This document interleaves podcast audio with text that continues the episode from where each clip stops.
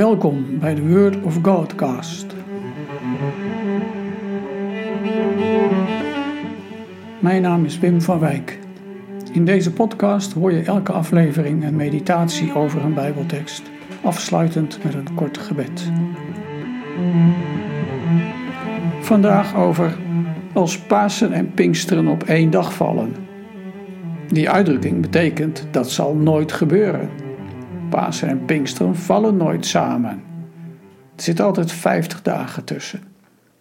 En toch is er in de Bijbel een gebeurtenis die je zo zou kunnen typeren. In het Evangelie van Johannes lezen we dat Jezus na zijn opstanding bij de leerlingen komt. En dan staat er: Op de avond van de eerste dag van de week waren de leerlingen bij elkaar. Ze hadden de deuren afgesloten omdat ze bang waren voor de Joden. Jezus kwam in hun midden staan en zei: Ik wens jullie vrede. Na deze woorden toonde hij hun zijn handen en zijn zijde. De leerlingen waren blij omdat ze de Heer zagen. Nog eens zei Jezus: Ik wens jullie vrede. Zoals de Vader mij heeft uitgezonden, zo zend ik jullie uit. Na deze woorden blies hij over hen heen en zei: Ontvang de Heilige Geest. Als jullie iemand zonden vergeven, dan zijn ze vergeven. Vergeven jullie ze niet, dan zijn ze niet vergeven. Uit Johannes 20. In de opstanding komt de vrede van het kruis mee. Vrede is er voor jullie, zegt Jezus. In de opstanding werpt de uitstorting van de Heilige Geest allerlei licht en kracht vooruit. Jezus blies over hen heen en zei: Ontvang de Heilige Geest. Ik denk niet dat Jezus hier vooruitwijst naar het moment dat de Heilige Geest uitgestort gaat worden, maar dat Hij op dit moment ook werkelijk de Heilige Geest hen schenkt. Nee, nog niet zo sterk en uitbundig en overtuigend als het met Pinksteren gaat gebeuren. Nog niet zo dat de apostelen vanaf dit moment al met de verkondiging van de opstanding de wereld intrekken. Ze zullen juist nu, tussen Pasen en Pinksteren, nog veel moeten leren. De opgestane Heer zal voor hen duidelijk maken hoe de schriften van het oude verbond spreken over de gezalfde van de Heer, over hemzelf. Ontvang de Heilige Geest is hierbij schenk ik jullie de Heilige Geest. Op dit moment vallen Pasen en Pinksteren echt samen. Jezus openbaart zich hier als degene die het leven herschept. Door Hem is er echt geestelijk leven mogelijk. Bij deze kleine gebeurtenis moet je denken aan twee andere momenten in de Bijbel. Twee grote momenten. In Genesis 2 wordt beschreven hoe God een mens maakt uit het stof van de aarde en, staat er dan, blies hem levensadem in de neus.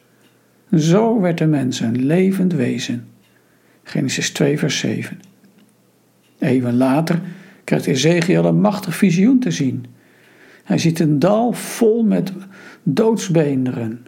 En dan krijgt hij de opdracht om te profeteren. Profeteer tegen de wind, profeteer mensenkind. En zeg tegen de wind: Dit zegt God de Heer: Kom uit de vier windstreken, wind, en blaas in deze doden, zodat ze weer gaan leven. En ik, Ezekiel, profeteerde zoals hij mij gezegd had, en de lichamen werden met adem gevuld. Ze kwamen tot leven en gingen op hun voeten staan, een onafzienbare menigte.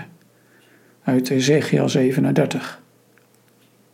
Opstanding uit de dood. Voor het volk Israël, dat in ballingschap verkeerde. Voor ieder die gelooft in Jezus als degene die dat nieuwe leven bewerkt. Jezus blaast zijn volgelingen het nieuwe leven in. Ze worden tot mensen die het leven hervinden door de kracht van de opstanding, door de adem van de geest.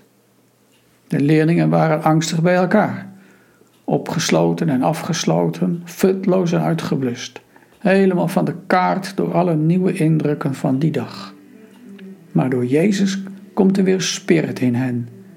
En dat helpt hen op weg om de vrede van Pasen te verkondigen, de vergeving van de zonden en het eeuwige leven als het grote geschenk van kruis en opstanding.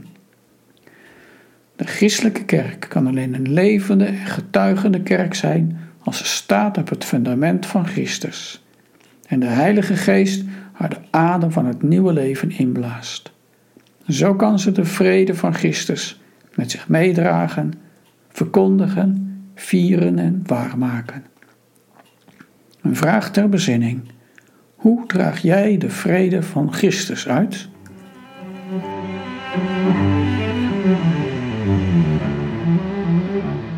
Gebed. Heer, u aanbidden we. U hebt de dood overwonnen. U geeft nieuw en eeuwig leven. Laat ons delen in uw dood en in het nieuwe leven door de geest. Amen.